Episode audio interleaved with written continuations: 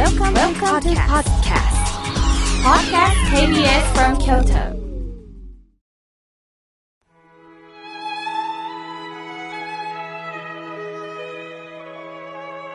改めまして、僧侶の河村明慶です。今日の法話のテーマは、リラックスする方法についてお話しいたします。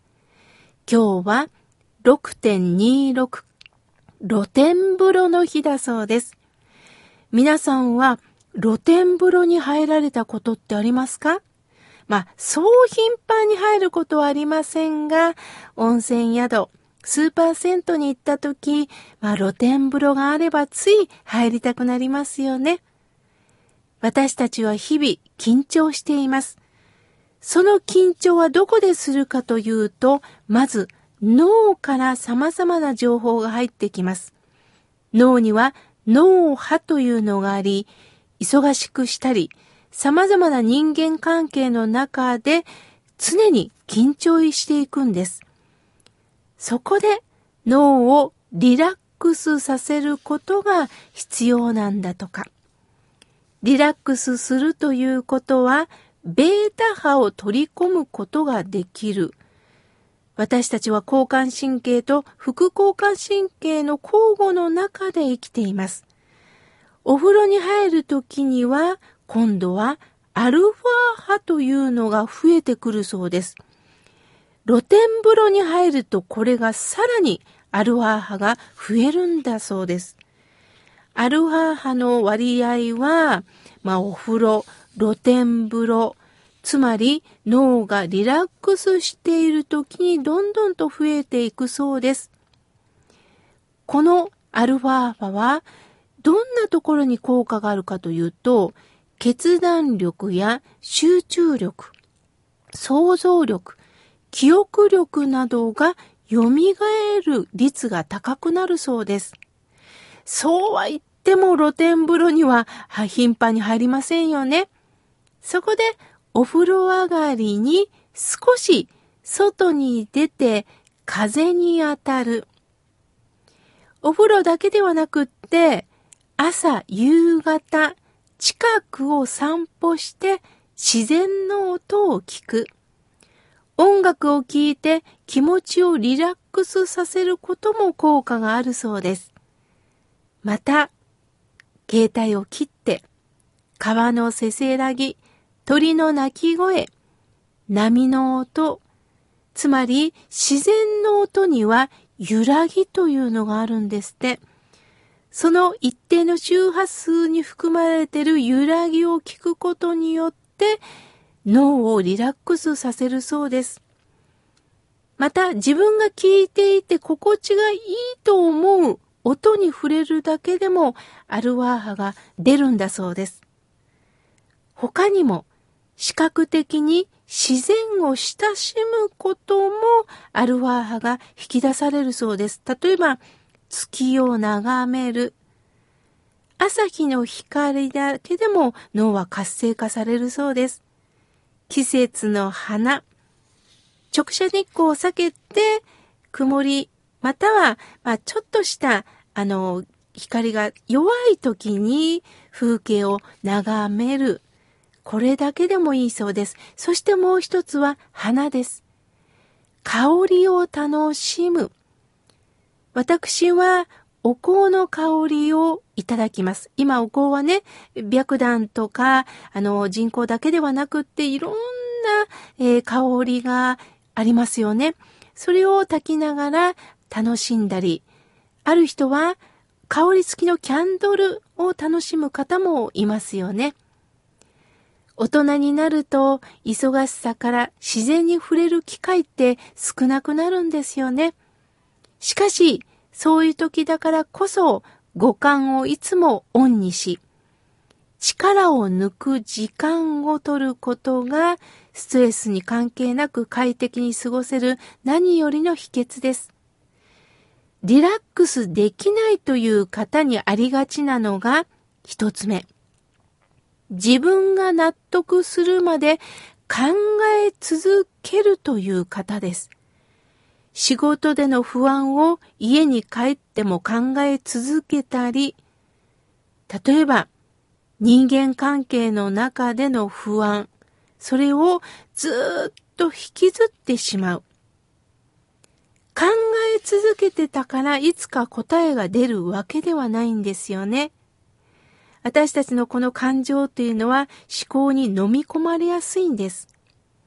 ネガティブな感情が湧き起こるのは、やはり理由というのがあるんです。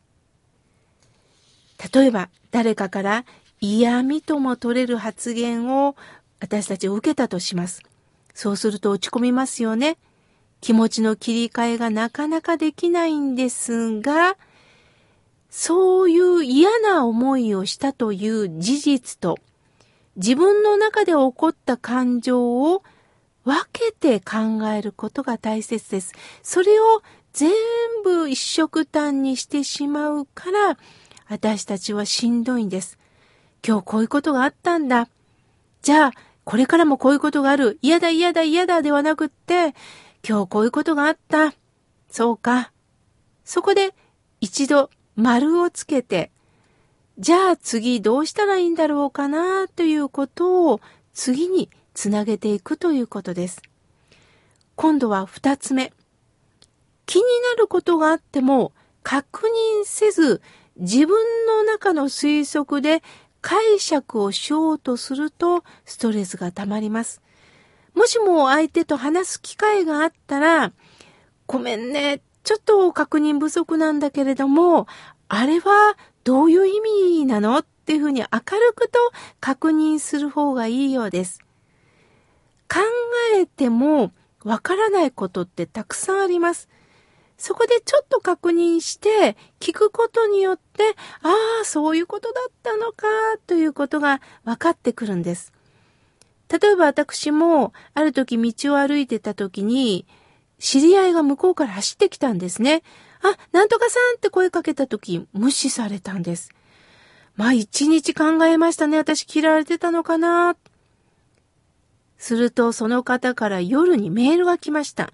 妙慶さんごめんね。今日声をかけてもらった時にね、お腹がぐるぐるしてトイレを探してたの。話すどころではなかったの。まあ、トイレを見つけられたので、やっとスーッとしたところで、今、妙慶さんにメールをしました。ああ、そうだったんだ。話す余裕がなかったんだということで解決をしました。だから、あの時何か気に障った？あの時誤解かなっていうふうにちょっと確認するのもいいかもしれません。それができないから、どうしても被害者意識が膨らんでしまうのかもしれないですよね。三つ目は、自分一人で機嫌が悪くなって、その機嫌を誰かに取ってもらおうと思うと、ますますストレスって溜まるんですよ。相手は思い通りに気持ちよく私たちの機嫌をとってくれません。そんな時も気持ちを切り替えていくということです。四つ目は物事に対して白黒をはっきりつけたいと考える人がいるんですが、世の中にはね、白黒だけではないグレーっていうのもあるんです。完璧主義にどうしても偏ってしまうということは、全部ダメ、これもダメと切り捨てていくところがあります。生きてるとね、皆さん、納得できないことってたくさんあるでしょ？それに一つ一つ引っかかってたら、前に進めないんです。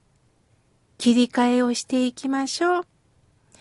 私は年に二度ほど自分の時間をと温泉旅館に一人で泊まります。